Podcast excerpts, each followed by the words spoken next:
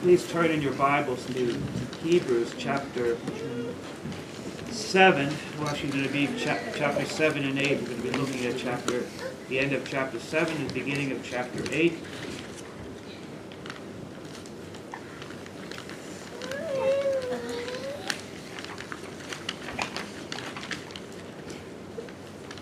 The point of the argument of the apostle in the book of Hebrews is the superiority of Jesus over the Levitical priests. But first, from the very beginning, we are told that he is better because he is God. And so even though when we give a list of arguments that he's better, that he lives forever, that he's without sin, understand he's better and he's fit to the job because he is God himself become man. And that's what he starts off with. He is the very, let me look, let me look to verse 1. And it says here, uh, He has in these last days spoken to us by His sons, who being the brightness of His glory and the express image of His person, and upholding all things by the word of His power. So He's placing Him on the same level as very God. But He continues by saying, that as a man, so he is God and man, as a man he is without infirmity, without any hindrance to his service. Whereas the, the Levitical priesthood were limited by a whole host of defects and weaknesses, by sin, by death, by the inability of the blood of bulls and goats and lambs to actually, actually take away the guilt of sin they were given, the priests of Aaron, were given no real permanence in the position as priests to minister. But this high priest, after the order of Melchizedek, Jesus Christ, ordained forever by an oath, without beginning, without end, without sin, both king and priest, this priest being holy, even as God is holy, and harmless undefiled, chapter 7, verse 26, separate from sinners, made higher than the heavens, that has been crucified, dead and buried, risen from the dead on the third day, declared to be Son of God, did ascend, and now sits at the right hand of God. And this he accomplished, offering himself as the spotless Lamb of God, once for the sins of his people. Let's, let's read, beginning in verse 25 of chapter 7, all the way, uh, let's just read up to verse 5 in chapter 8. Hebrews chapter 7, beginning in verse 25. So therefore, hearing putting Jesus in perspective to the Levitical priest, he says, Wherefore, or therefore, he is able to save them to the uttermost that come unto God by him, seeing he ever liveth to make intercession for them. For such an high priest became us, who is holy, harmless, undefiled, separate from sinners, and made higher than the heavens, who needeth not daily, as those high priests, to offer up sacrifice first for his own sins and then for the people's. For this he did once when he offered up himself. For the law maketh men high priests which have infirmity. But the word of the oath which was since the law maketh the Son who is consecrated forevermore. Now verse 8, now chapter 8, now of the things which we have spoken, this is the Son. We have such a high priest who is set on the right hand of the throne of the majesty in the heavens, a minister of the sanctuary and of the true tabernacle, which the Lord pitched, and not man. For every high priest is ordained to offer gifts and sacrifices. Wherefore it is of necessity that this man has somewhat also to offer. For if he were on earth, he should not be a priest, seeing that there are priests that offer gifts according to the law who serve unto the example and shadow of heavenly things, as Moses was admonished of God when he was about to make the tabernacle. For see, saith he, that thou make all things according to the pattern shown to thee on the mount. So we'll stop right there. May the Lord bless this reading of his word. O Lord, open our ears and eyes to see these things, and the mouth even of this one to speak that was true in your presence. We ask in Jesus' name. Amen. So we had gone over it previously in Central and here a little bit um, uh, uh, up to 25 and even up to 26, I think, last time, and uh, last week perhaps. Um, so I'm going to recap some of that, but I'm going to go forward up to actually verse 2 of chapter 8 and just touch on verse 5. Um, Jesus Christ, as priest, did accomplish the work of the priesthood. And we are to press on um, to worship Him in spirit and in truth. Because He serves and does the work of the, spirit, of the priesthood in spirit and in truth. We worship Him and serve Him in spirit and in truth because He serves in spirit and in truth. He serves in spirit and in truth, accomplishing the work of the priesthood by offering up of himself on the cross for the sins of his people. Verse 26 and verse 27 For such a high priest became us, who is holy, harmless, undefiled, separate from sinners, and made higher than the heavens, who doesn't daily, who needs not daily as those high priests to offer up sacrifices first for his own sins and then for the people's sins for he did this once when he offered up himself. We see that he was very qualified. For such a high priest became us, it says, in verse 26, was appropriate for us, was fitting for us. He was, because of his character, holy, harmless, undefiled, separate from sinners, made higher than the heavens. We'll talk about that a little bit. He was qualified and fitting, superior to the priests of Levi his work as a high priest was sufficient to the satisfaction of God's wrath, of God's anger towards sinners.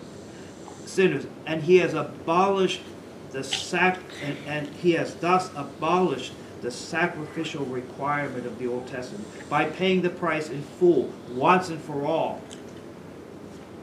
The once offering up of himself stands in stark contrast to the daily offering up of sacrifices for the, the sins of the priests first, and then for the sins of the people to whom they ministered to.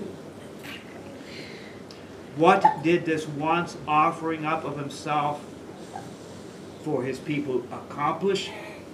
Well, we understand this. Psalm 103 says, For as the heaven is high above the earth, so great is his mercy toward them that fear him. As far as the east is from the west, so far has he removed our transgression from us. Jeremiah says, For I will forgive their iniquity, and I will remember their sin no more, no more. Hebrews repeats that in chapter 8, a little bit further on. I will be merciful to the right, to their righteousness, and their sins and their iniquities will I remember no more. He dying on the cross once and for all has taken away our sins once and for all does not to be, need to be repeated again and again. He is mighty to save in and of himself, powerful to forgive in and of himself, plenty able to pay, complete satisfaction by the once and for all sacrifice of himself. And God is satisfied. It's propitiation. Our sins are paid in full and God is satisfied. It says in, in Isaiah 53, it pleased the Lord to bruise him. It wasn't that God was pleased in his suffering, it was pleased in the offering up of himself to pay for sins. It pleased the Lord to bruise him, to put him to grief, when thou shalt make a soul an offering for sin. No other priest brought a more pleasant sacrifice, no other sacrifice was more perfect. No other offering was sufficient and pleasing unto God. It's a crazy thing. There, this is the Lenten season. And, and, the, and the people who call themselves Christians are still trying to please God. by their sacrifice, by their penance. And it's not only happening in the Roman church, but now it's also coming into the some of the pro, so-called Protestant or evangelical churches. We have no reason to look back to the Old Testament sacrificial, sacrificial system or to the temple. There was no need for Aaron. There was no need for Levites. There was no need for sacrifice. There was no need for priests or priesthood because Jesus serves as priest in spirit and in truth. The denial of this is antichrist. It's anti-Christian. You don't understand this. The church doesn't understand.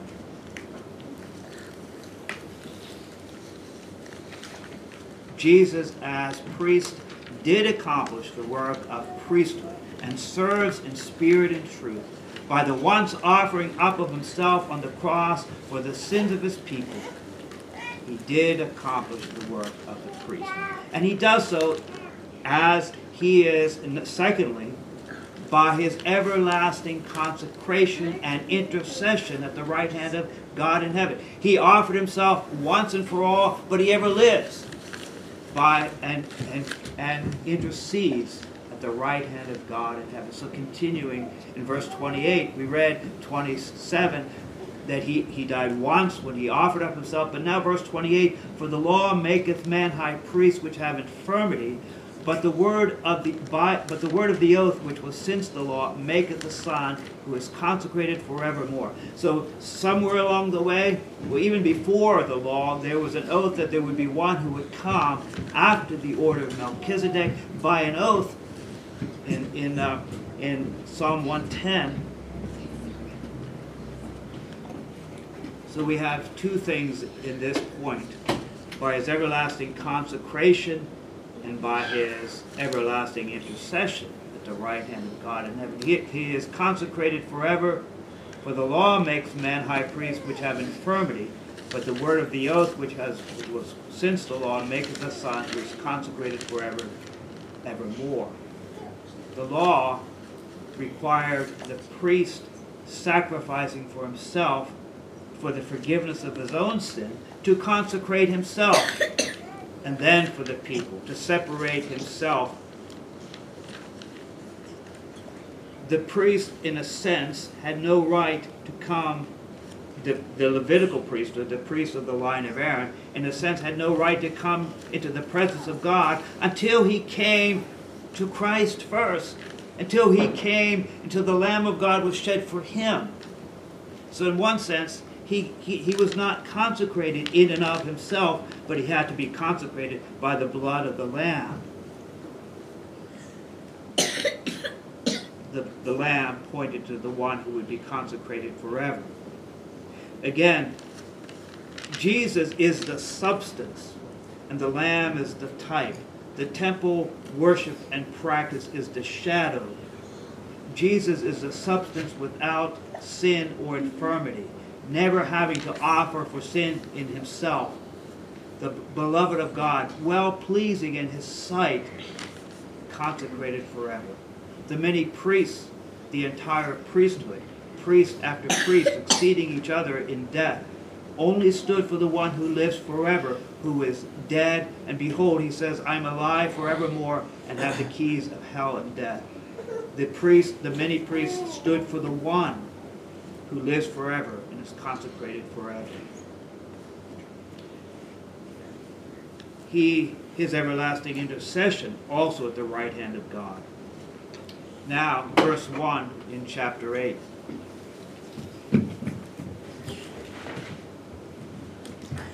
Now, now the things which we have spoken, this is the sum. We have such a high priest who is set on the right hand of the throne of the majesty in the heavens when we read in chapter 7, verse 26, that he was holy, harmless, undefiled, separate from sinners, and made higher than the heavens, where was he made? When he, where was he set when he was made higher than the heavens? He wasn't the third, or fourth, or the fifth, or the sixth, or the seventh heaven. It basically means he was in the highest heavens, which was in the throne of God. And so he said at the right hand of God the Father. This is explained in verse 1 of chapter 8. Was at the right hand of the throne of the majesty of the heavens.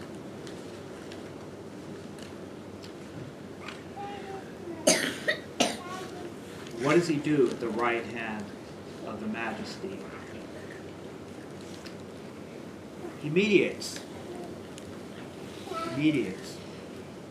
He intercedes. he speaks to the Father in our behalf. His name is before the Father, and we come to the Father in His name. Confession of faith to all those, uh, chapter 8 of Christ the Mediator, to all those for whom Christ has purchased redemption, he does certainly and effectually apply and communicate the same, making intercession for them, revealing unto them in and by the word the mysteries of salvation, effectually persuading them by the Holy Spirit to believe and obey, governing their hearts by his word and spirit, and overcoming all their enemies by his mighty power and wisdom. He mediates redemption and brings, up, brings about our salvation successfully through the difficulties for the sojourn in this life. You might say, even while he's sitting at the right hand of God, he holds us by his powerful hand.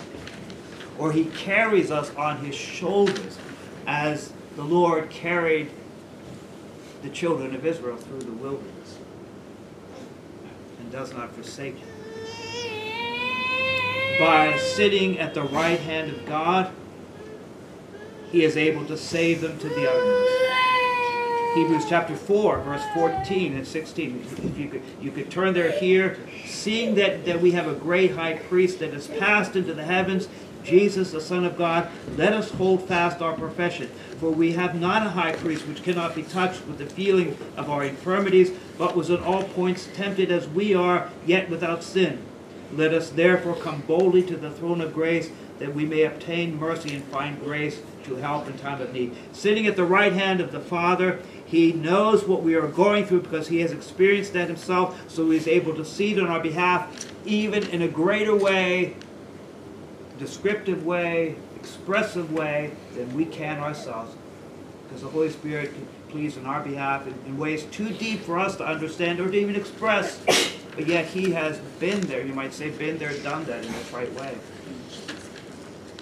Hebrews chapter 5. Who in the this is so important for us, and we can just understand. Have you ever cried with tears uh, of sorrow or suffering or pain before the Lord? Well, Jesus does this in even a greater way on your behalf. It says this, when the days of his flesh, when he had offered up prayers and supplications with strong crying and tears unto him that is able to save him from death, and was heard in that he feared, though he were a son, yet learned he obedience by the things which he had suffered and made perfect. He became the author of eternal salvation to all them that obey. He, uh, and it says here, verse,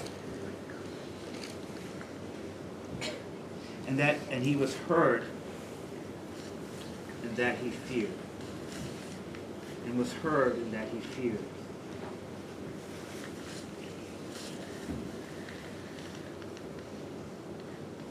our prayers are heard through Jesus because he believed and trusted in God. He believed and trusted in the Father. And then it says in verse 8 of, in chapter 8 of Romans, who is he that condemns? It is Christ that died, yea, rather that is risen again, who is where, who is even at the right hand of God, who makes intercession. Why will nothing separate us from the love of God? Because Jesus at the right hand of God making intercession. So he is he, he is consecrated forevermore. And he is forevermore uh, interceding at the right hand of God the Father. He is a high priest better than Aaron because he continues to serve in spirit and in truth. chapter 8, chapter 9, chapter 10 continues to speak of the intercession, the work of Jesus the high priest. So he serves by offering himself once on the cross for the sins of his people. He serves in spirit and in truth by his everlasting consecration, and intercession at the right hand of God in heaven. And he accomplished the work of the priest and completed the work of the priest. So therefore Jesus has brought to an end the service of the earthly tabernacle. This is why we worship the way we do. This is why we have the views of what we do. A lot of people still don't understand. I don't know how, you know, I, I don't, I know in our congregation there was a hard time, it was a tough time of, of setting aside music and of setting aside certain things, musical instruments. And why do we do that? And I hear many people say, well, I don't really believe that, but that's fine. Why is it so important that we turn aside from the Old Testament worship? Mm-hmm. Well, let's, let's read Hebrews chapter 8, 1 and 2, and then verse 5. Mm-hmm. Now, the things which we have spoken, this is the sum. We have such a high priest who is set on the right hand of the throne of majesty in the heavens, a minister of the sanctuary and of the true tabernacle, which the Lord pitched and not man, who serve, verse 5, who serve unto the example and shadow of heavenly things, as Moses was admonished of God when he was about to make the tabernacle. For see, said he, that thou makest all things according to the pattern showed to you on the mountain. Now, this is not fair for in the third point, when it's almost time to go, to talk about, to bring up this subject. Because it takes a, sometimes, a, it's almost like baptism. You can't bring up infant baptism as your third point when you only have five minutes left to preach. You know, you can't do that. And, and so how it is when, when I was, when I, it took me years to come from, because I was a, a believer's baptism. I would start out all kinds of, you know, when you're young, you start out one way, then you kind of make a long journey. So you can't, well, not, not everybody, I guess. but there is no temple on earth. But we still have a high priest. There is still a minister of the sanctuary. Moses was instructed by the word of God to build a temple. But there is another greater than Moses who not only builds the church, the temple, but still ministers in the sanctuary as the one greater than Aaron. So we understand that there isn't a temple on earth. There isn't Aaron ministering in the temple on earth. But there is still one greater than Aaron. And there's one greater than Moses who was instructed to build the church. Jesus says, I will build the church. And Jesus ministers as the high priest in heaven. He prays for us. He, his sacrifice was once and for all. He, he was consecrated for us and is still consecrated. But in that sanctuary, and where is it? In heaven, there is no more sacrifice. There is incense, prayers offered. Well, there is a continual sacrifice, it's Jesus Christ. But in the sacrifice in the temple on this world, which is, doesn't exist, there is no sacrifice, there is no incense, there's no table for bread, there's no lamps, there's no more altar of burnt offering or, or wash basin for cleansing. There are no physical stones which construct the building. We are the stones, the living stones. There is no more most holy place on earth, but now it is higher than the heavens. The shadow ark, the shadow ark of the covenant, which people still make a big deal of. Someday they're going to find it, right? That's just a shadow. It's nothing. It's disappeared with the rising of the sun. With the rising of the light of the gospel, those things are passed away. They're a shadow. All the furnishings, all the rites were shadows of the heavenly things, and they were passed away in the light of the gospel. As Moses, by the word of God, built the tabernacle, so Christ, by his own word, word now builds his church, and he ministers as high priest.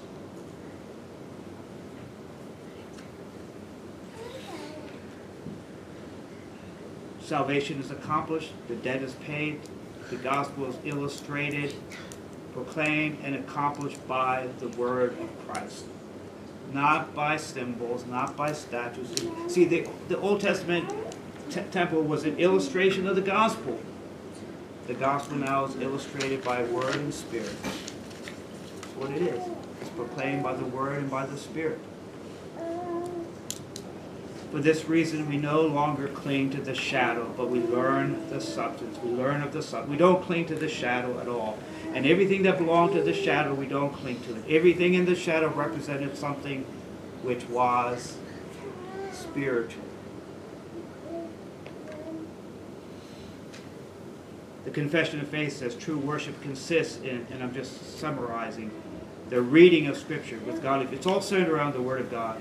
The sound preaching, the, conscionable hearing of the Word in obedience unto God, with understanding, faith, and reverence, singing of psalms with grace in the heart, and the due administration and worthy receiving of the sacraments instituted by Christ. But the church today, and I don't want to include us, but if, if it must be included, it must be included. We are wanting to have the senses satisfied. And so Paul says this concerning the Judaizers in Galatians. Are you so foolish? Having begun in the Spirit, are you now made perfect by the flesh?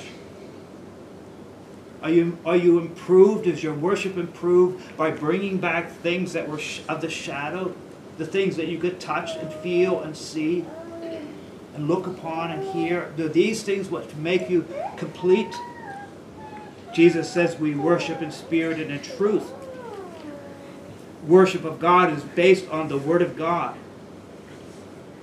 For the Word of God is the expression the Word of God is the expression of the God of creation and providence made known. And this is the God of the gospel. This is the work of Jesus Christ, expressed by His Word. So true worship is not based on shadowy things. And so in a sense, I remember years ago, Central Bible Church, it's a long history, when I before I came to Central Bible Church, there was a group of people that were in it, and they wanted to, and they, they broke off from Central, they, and they said, we want to worship like New Testament Christians. We want to be New Testament Christians. And so what they did was they brought in, you know, hippie-like stuff. you know, you can still see their signs around Cape May County. They're still there, I think. Um, but they would bring in the guitar, the music, and all that kind of stuff, and you know. But we were Old Testament Christians. We weren't New Testament. We, we had an organ. but we're both wrong. The point is, um, a New Testament Christian doesn't rely on props of the Old Testament, but relies, but, but worships in spirit and in truth. That's what a New Testament Christian is. Puts away the, the, the, the shadowy temple worship. Charles Spurgeon, and, and this is a new thing, the New Testament quote unquote Christian is a new thing. Charles Spurgeon, a Baptist, says this about musical instruments. He said we should see all the pipes of the, we would like to see all the pipes of the organs in our nonconformist places of worship either ripped open or compactly filled with concrete. Then he said this, and this is a problem that we have, but I need the music to help me. I need the music, I need the instruments to help improve worship. And he said this one broken note from a grateful heart must have more acceptable praise in it than all the wind which swept through the whistling pipes. Instrumental music, he says, with its flute, harp. I don't know what a sackbut is. Is it a? I didn't want to look it up. I think it's a. Uh, uh, uh, what do you call those things the, the Scottish use? psaltery, dulcimer, all kinds of noisemakers was no doubt well suited to the worship of the golden image which Nebuchadnezzar set up and, he said, served well the infant estate of the church under the law. But in the gospel's spiritual man, these may well be let go with all the beggarly elements. He calls that the, the, uh, the infant estate of the church. And so these things are good for the worship of Nebuchadnezzar's idol that he set up. That's why it's a violation of the second commandment. It's idolatry. It's not how God has commanded us. Calvin explains it more clearly.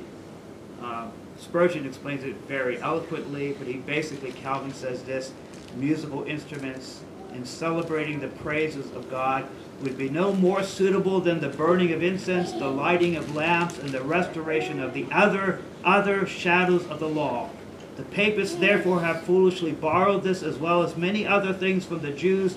Men who are fond of outward pomp may delight in that noise, but the simplicity which God recommends to us by the apostles is far more pleasing to him. Psalm 33. I'm, I'm, it's not just the musical instruments, but I'm majoring on this just in, in a comment briefly to point out that this is the remnant which is brought over from the Old Testament shadowy things, most often in the church.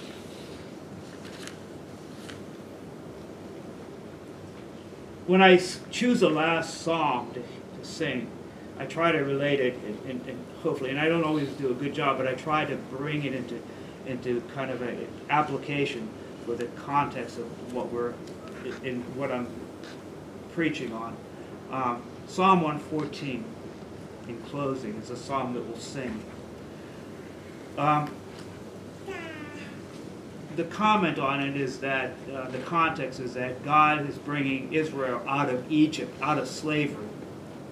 And he set up a tabernacle for them to carry with them and take with them on their journey. And on their journey, he divided the Red Sea and he stopped up the Jordan. Um, and he uh, shook the mountains and he provided for them water out of the rock. But remember that when Israel came out of Egypt, um, they many came out not hearing the gospel, hearing and seeing what God had done, but not receiving it by faith. And they fell in the wilderness. And so we, in one sense, are in a similar situation. The Lord has brought us out of Egypt and brought us into his church, not with a physical tabernacle, but with, a, with the, the, the church that Jesus Christ is building by his own hands. And Jesus takes us into the wilderness and through the wilderness to bring us not into Canaan, but into our home in heaven with him. And in heaven, he mediates our salvation. And in heaven, he pleads the valleys to be lifted, and the mountains to be made low, and the narrow to be made wide. And in heaven, he navigates our way into his home. And we need to see this by faith. We don't need to understand this by having props by having signs and symbols. We need to understand we are in the church by faith. It is a spiritual church, and Jesus is the high priest who ministers to us at the right hand of God. We don't see him going in and out of the temple time. He doesn't come back and visit us and show us the blood, his blood-stained hands. But he is there at the right hand of God, and he ministers to us. So instead of looking back to Egypt like those who fell in the wilderness, we tend to look back to the Old Testament temple. And we ought not to do that, but look forward to the temple which is in heaven and Jesus who serves there. This is why it says later on, look to Jesus, the author and finisher of our faith. But we have to do this by faith. And this is what's pleasing to God. We worship him in spirit and in truth, who serves in spirit and truth.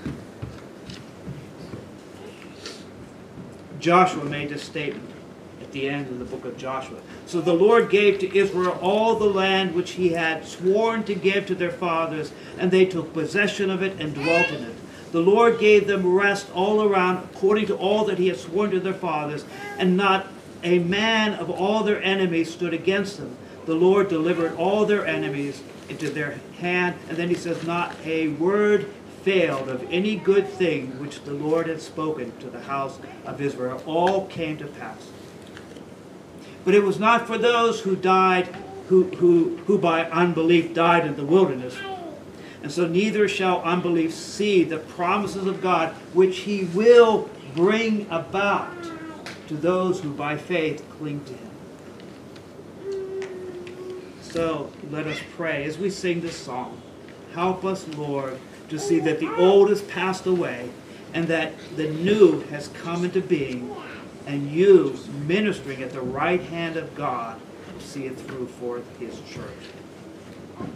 Let us see this in, as we sing Psalm 114. All the impediments uh, to salvation of, of Israel were driven back so shall all the impediments to our arrival and full salvation in heaven be driven back by the Lord. Let us, let us thank you, Lord, that you do minister to us, that you serve as high priest, that you serve perfectly and will accomplish by your might, by your power, by your consecration, by your perfect self sacrifice. O God, we thank you. We do pray.